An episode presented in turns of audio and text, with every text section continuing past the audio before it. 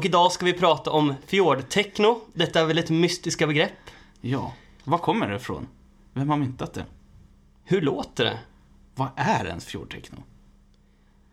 Utan att eh, veta speciellt mycket så ska jag säga att jag har sökt på fjordtechno på nätet. Och du har sökt. Och vi har inte hittat speciellt mycket.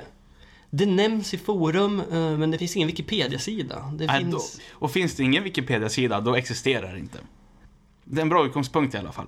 Så, så det första mystiska med den här musikstilen, det är ju att det inte finns så mycket på nätet om den. Men alla vet vad det är. Ja, varenda kotte man pratar om har ju hört talas om fjordtechno och tycker sig också veta hur det låter, va? Är det, vad är det? Då måste vi, vad, vad tror du att fjordtechno är? För jag vet ju inte exakt eftersom det inte finns någon Wikipedia-sida. Jag tänker mig fjordtechno som någon typ av, eh, självklart elektrisk musik som vajar upp och ner. Som norrskenet som speglas Ja. i fjordvattnet. Som ljud som studsar mellan väggarna så här i fjordens, längs fjordens bergssidor. Det är så de gör. De riggar upp massa högtalare. Det är så man gör i Norge. Man bygger eh, liksom en hel mur med högtalare och så spelar man upp det här dunka-dunka Michael Jackson-ljudet och så får det eka och studsa fram och tillbaka så här. Så spelar man in alla ekon och så lägger man på det på liksom mixen och så blir det fjordtechno. Ja, kanske är så de gör det. Det är så de hittar de här speciella ljuden. Eller Ja. är det... eh, Jag tycker det låter som att vi bara eh, famlar i mörkret just nu. Vi behöver hjälp. Ingen av oss har en aning om vad fan fjordtechno är. Nej, vi får väl bara erkänna ett nederlag här. Vänta, låt mig spela upp någonting som jag tycker låter Ja. som fjordtechno. Så gör vi. Ska vi se här. Det här skulle kunna vara fjordtechno.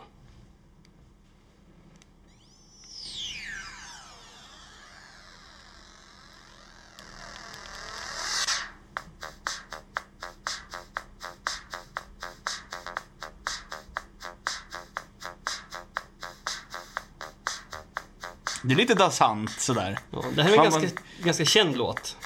Man sitter här och skakar rumpan lite grann på stolen. Sitter ändå och rör oss i takt här. Mm. Vi dansar lite. Många lite elektro, lite roliga ljud. Men är de ljuden, är det de som är signifikant för... Lite som laserstrålar som skjuts. Ah. Lite Tors hammare som kommer och slår på något. Mm. Ja. Ja, det var trevligt. Men om det nu är fjordtechno är jag väldigt osäker på. Ja, jag vet inte. Norrmännen är ju lite, det är lite ljusskyggt folk på något sätt. Då får man utsökt att tänka på, på dödsmetall har ju också uppstått i Norge. Det är ju också lite så här vagt och konstigt och mörkt och mystiskt. Ja. Deras musik är väldigt ljusskygg. Det skulle man kunna säga. Det måste vara något med fjordarna. Jag är Mm. övertygad. Det sätter sin prägel på folket. Men eh, visst finns det fjordar i Sverige också? Mm, nej, jag tror faktiskt inte det. Finns det inte små fjordar? Småfjordar, kanske i Bohuslän. Lysekil, är det en Jag har fjord? för mig att det fanns en fjord i Kramfors. Är Ångermanälven typ en fjord? Inloppet? Bort vid Höga Kusten och sånt där, finns det inte någon fjordar där? Jag vet inte. För då skulle fjordtechno skulle kunna komma från, från Höga Kusten. Hmm. Det kanske är det som är Vi kanske, ska åka, vi kanske ska ta en liten biltur upp dit och skapa vår egen svenska fjordtechno från Höga Kusten. Låt oss fortsätta leta saker på nätet. Det ska man ju inte göra i poddar, men den här gången blev det så. Svenska fjordar. Nu ska vi få se hur det ligger till. Ja, ja men titta här. En annan svensk tröskelfjord är Idefjorden. Gullmarsfjorden är Sveriges mest utpräglade tröskelfjord med ett genomsnittligt djup på 20-40 meter. Det finns alltså flera svenska fjordar. Okej. Så då kan man alltså prata om svensk fjordtechno. Det borde man Ja. kunna göra. Det kan man göra. Det är ingenting som tillhör Norge specifikt. Utan det kan lika gärna komma från Sverige faktiskt. Okej, men vet du vad vi gör? Till nästa avsnitt, då ska vi ha skapat lite svensk fjordtechno. Ja, vad roligt. Och så spelar vi upp det. Absolut. Det är ett löfte från vår sida. Ja, vi kör på det.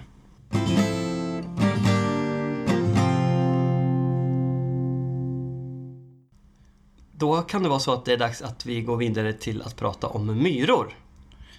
Ja, för myror. Det, har man lite tråkigt, då kan man alltid ta upp myrorna. Myrornas underbara lilla värld. Ja. Jag tycker ju myror är väldigt fascinerande. Och det tycker jag med. Och jag tror att nästan alla på sätt och vis är fascinerade av myror. Ja. De bygger såna här små myrvägar. Hela min barndom så liksom är, hela Västerås ska jag säga, jag är född i Västerås, är byggd på en enda stor myrstack. Det är alltså myror överallt. Överallt, överallt, överallt. Och de har speciella vägar som du säger där de går, alltså att de kan veta att de följer varandra på ett led. Så. Det ser ju roligt ut och det är fascinerande att de, att de är så strukturerade på något sätt. Varför krockar de aldrig? Varför blir det aldrig köer på myrornas motorvägar? Nej. De måste ju ha ett bättre system än vad vi har på något sätt då. Ja. Jag vet, jag har faktiskt läst på det här. Det, de, det finns det är en enda simpel regel de följer. Vad är det? De är osjälviska. Okej. De lämnar plats för andra hela tiden. Ja.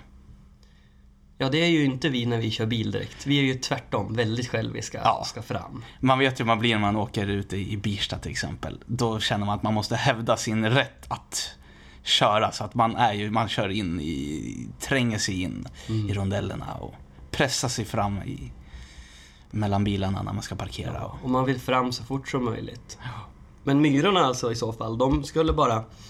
De bara ehm, njuter av en promenad kan man säga och har inte så bråttom utan de bara går där och... Ja, de är lite manjana, men ändå är de flitiga. Lite Hakuna Matata över Ja. myrornas sätt att gå i led.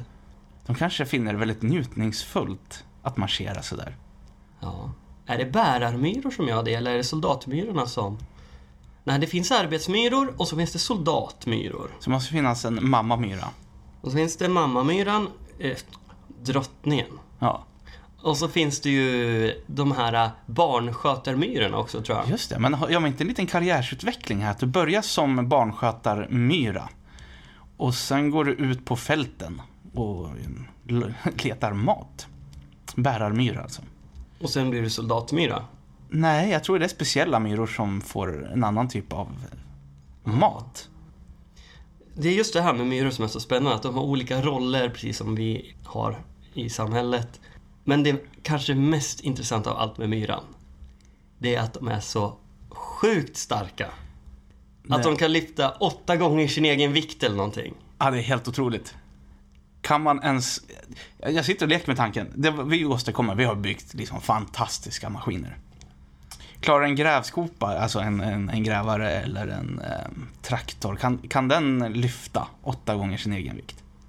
Tveksamt va? Nej, det tror Nej. jag inte den kan. Den kan nog lyfta sin egen vikt, vikt max. Ja. Det säger något hur dåliga vi är.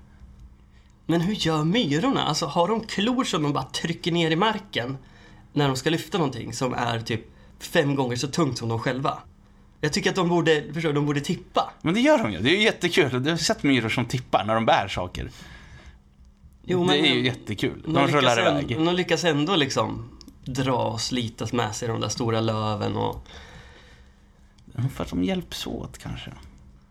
det är lite roligt när man ser en myra som går omkring och bär på ett jättestort löv.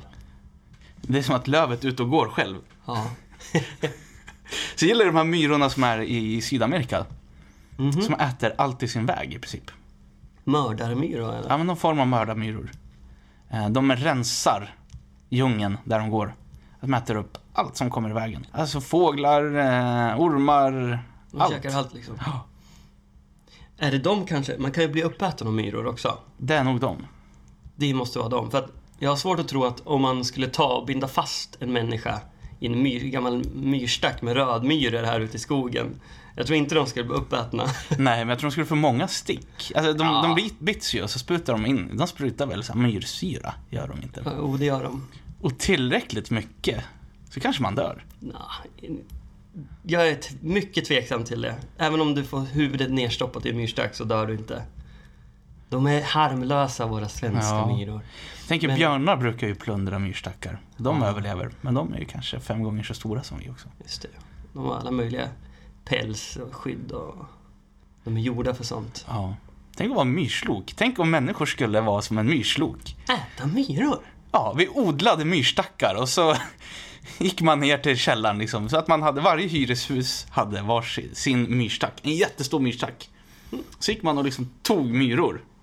Med, som man tar med eh, lösgodis med en sån här Exakt, skopa. en skopa. Och så tar man upp dem till sin lägenhet och så sitter vi, skulle vi liksom ha lite fest här och så kalasa på myror. Och så hade vi jättelånga tungor som lapade upp de här myrorna. Då. Eller så ett sugrör som man satt och... En gammal batch. En kan man, ja. Så kan man mata myrorna med olika typer av föda så får de lite olika smaker och sådär. Just det, ja. De facto kan vi ju äta myror som, Ja. som ett Ja. proteinersättning. Det var det jag tänkte på. Det här med att äta insekter är ju liksom på tapeten. Och det är inte så långt ifrån. Kanske att varje bostadsrätt skulle ha sin egen gigantiska myrstack där man kunde gå och hämta en säck. Det är inte helt fel. Och komplettera med lite syrsor och andra typer av maskar kanske eller något. Ja.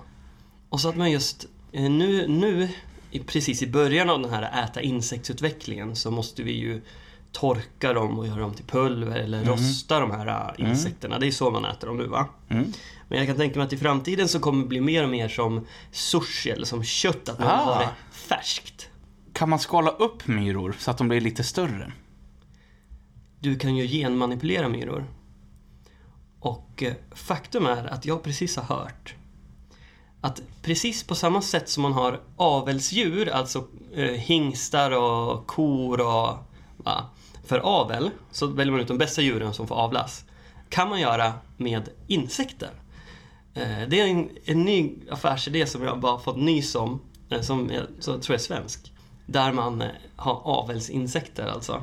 Och Ah. liksom avla fram större och godare och mer proteinrika insekter. Vad häftigt. Mm. Kan man få myror som smakar blåbär?